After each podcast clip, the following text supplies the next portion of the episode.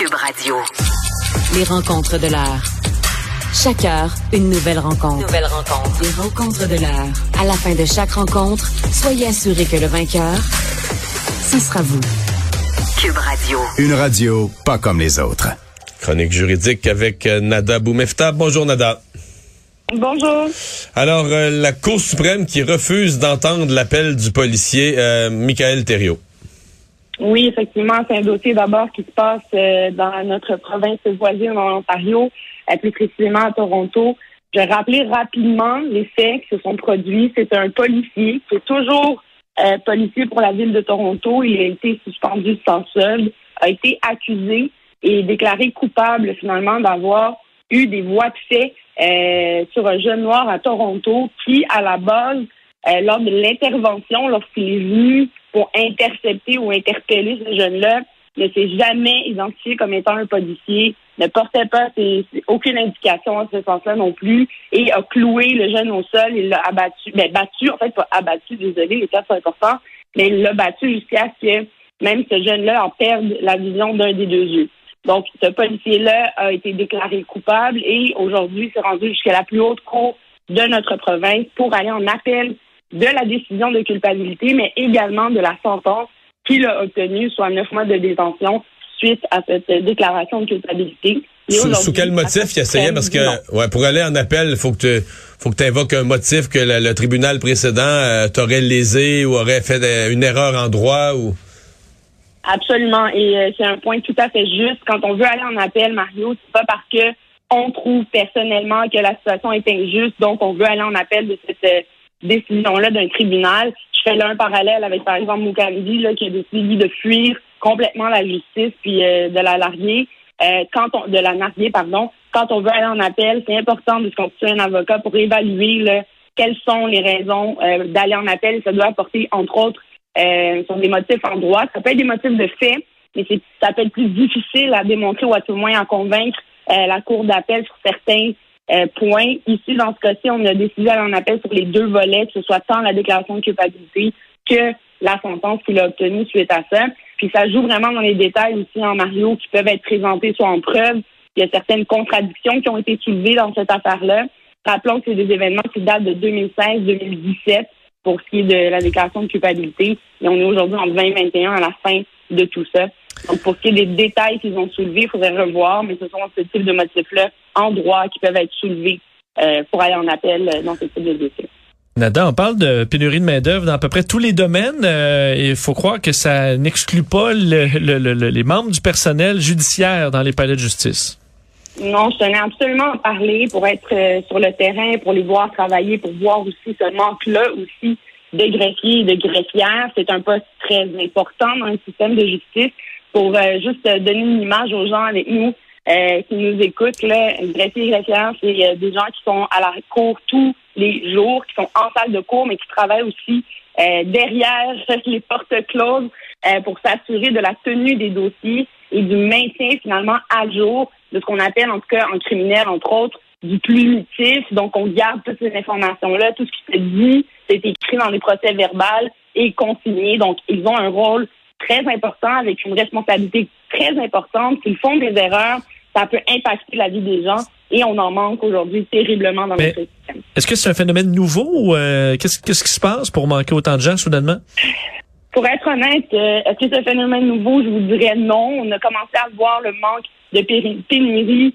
euh, ça fait déjà longtemps. On a eu des témoignages aussi de collègues qui ont plus d'ancienneté dans la pratique ou qui ont vu passer ce phénomène-là. Mais aujourd'hui, je vous dirais que c'est quand même plus critique en raison, entre autres, du fait qu'on manque. On a même la difficulté à aller en chercher. Donc, même dans le recrutement, euh, on manque de gens. Les salaires, la question se pose, est-ce que c'est compétitif ou pas?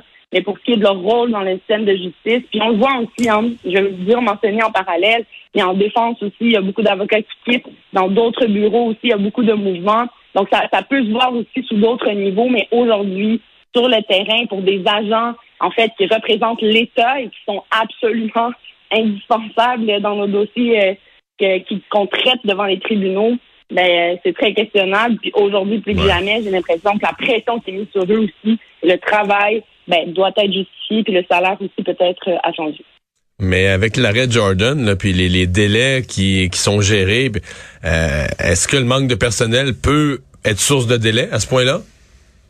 C'est un excellent point, Mario, puis c'est quelque chose qu'il faut quand même discuter parce qu'aujourd'hui, la réalité qui a été rapportée, entre autres, et que j'ai déjà connue moi-même, euh, c'est de vivre ce qu'on appelle des encombrements du rôle parce que des salles sont fermées littéralement parce qu'il n'y a pas euh, de greffier greffière, par exemple, il n'y a pas de juge, il n'y a pas de possibilité d'ouvrir plus de salles de cours ou de, de procéder. Ben, ce que ça crée, c'est qu'il y a des remises. Alors aujourd'hui, il y a beaucoup de gens qui devaient, entre autres, au Palais de Montréal, procéder à des enquêtes préliminaires, à des procès. Des victimes ont été déplacées et on reporte le tout parce qu'il n'y a pas de salle ouverte. Dans ces cas-ci, moi, je vous dis, je suis avocat de la défense. Si j'ai à débattre de la raison pour laquelle le dossier a été remis, euh, très certainement, ce ne seront pas des délais qui vont reposer sur l'accusé. Euh, fort probablement des délais qu'on va imputer à l'État compte tenu des circonstances compte tenu de cet encombrement-là, du fait qu'on manque malheureusement de personnel. Mais ça fait mal au cœur à savoir et c'est euh, ça rend tout le monde plus stressé. Hein. C'est très humain comme droit, que ce soit en criminel ou en DPJ. Et en dehors des délais du débat judiciaire, Mario, je te dirais que ça peut affecter beaucoup de vies. Et euh, ne gardons pas, ne perdons pas non plus en, tête euh, les accusés dans ces histoires-là qui se retrouvent contre l'État. Qu'ils aient commis ou pas les gestes, c'est important. Puis les victimes, évidemment, aussi qui doivent se déplacer pour venir témoigner. À chaque fois, c'est un énorme stress d'être là. Puis après ça, de se dire, ben, oh, retourne chez vous, reviens dans. Et après ça, les remises, dans le dis, c'est pas dans deux semaines. Ça peut être remis euh, parfois trois mois, quatre mois plus tard. Donc, euh, des délais quand même assez importants. Dans le dossier de la belle-mère de la fillette de Grande Bay, bon, le, jury avait tranché rapidement, mais il restait à, établir la, la, bon, la sentence, c'est prison à vie, mais disons la durée, le moment à partir duquel elle va pouvoir être admissible à une libération conditionnelle. Euh, bon, la couronne a placé la barre. Oui, absolument. Ce qu'on comprend, c'est que la position de la couronne se situe entre 15 et 18 années de prison Qu'est-ce qu'on va demander? On n'a pas encore la position de, de la défense. Ce qu'on comprend, c'est qu'ils sont en train de plaider devant le tribunal à ce sujet-là. Euh, je voulais quand même en profiter pour rectifier certaines, certaines choses. Euh, donc, elle a été déclarée coupable donc de d'homicide de deuxième degré. C'est quand même un homicide à haut niveau, malgré le fait que ce soit sans préméditation. On a quand même tranché qu'il était volontaire dans les gestes qu'elle a commis euh, envers cette petite-là qui a mené à sa mort. Et aujourd'hui, on comprend que sa sentence à elle, c'est à vie et que là, on demande finalement au juge de trancher pour euh, l'année ou le temps d'année qu'elle devra passer derrière les barreaux avant de pouvoir demander une remise en liberté. Et pour ce qui est du père qui, lui, avait plaidé euh, coupable, on avait entendu parler en début de semaine, les choses se sont plutôt clarifiées. Euh, c'est assez clair là, que les chefs là, de, euh, de négligence criminelle ont tombé, que c'est séquestration. Euh, les maximums, évidemment, sont, ne sont pas les mêmes. Alors, on avait parlé de sentence à vie. Là. Les maximums sont plutôt différents. On verra également dans son cas à lui quelle sentence sera plaidée ou suggérée à ce moment-là pour la suite des choses. Mais très intéressant et on va falloir écouter ça, savoir dans quelle fourchette de peine on se situe ben, dans ces dossiers-là. Euh, le, on te nous a dit la couronne demande 15 à 18 ans, mais j'ai une dépêche de dernière heure. La défense oh, demande le minimum.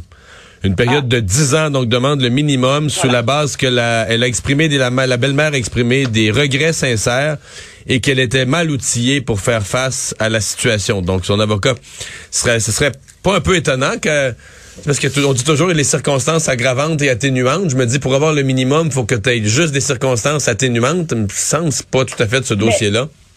C'est bien de voir ça comme ça puis de se poser la question, Mario. Vraiment, merci de, de, de cette nouvelle ajout-là et de savoir qu'on va chercher quand même le minimum là-dedans. Euh, ça va également et probablement affecter aussi le dossier du père pour qu'il ait sa sentence. Si on parlait un peu plus tôt de, de à quel point chacun est impliqué dans quoi, et euh, je pense que la question va pas mal se jouer là. Dans son cas, elle, le procès est quand même tenu.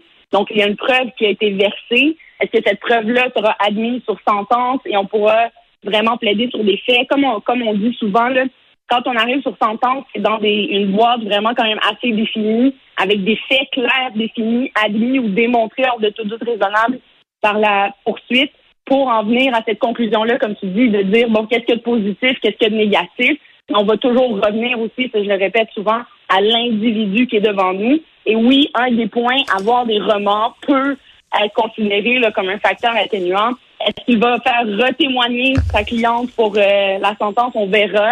Mais euh, j'ai bien hâte d'entendre les arguments plus détaillés euh, au niveau de la défense. J'en vois certains.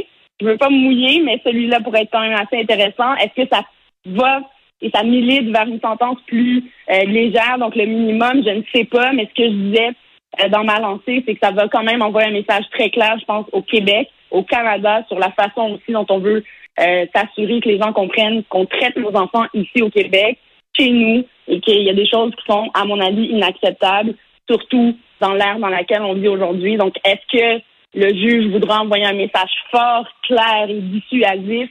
Ça aussi, ça peut pencher dans la balance euh, dans la décision euh, à suivre. Merci beaucoup. Merci. Bye bye, Nada. Joyeuse fête. Ben oui. Bye bye.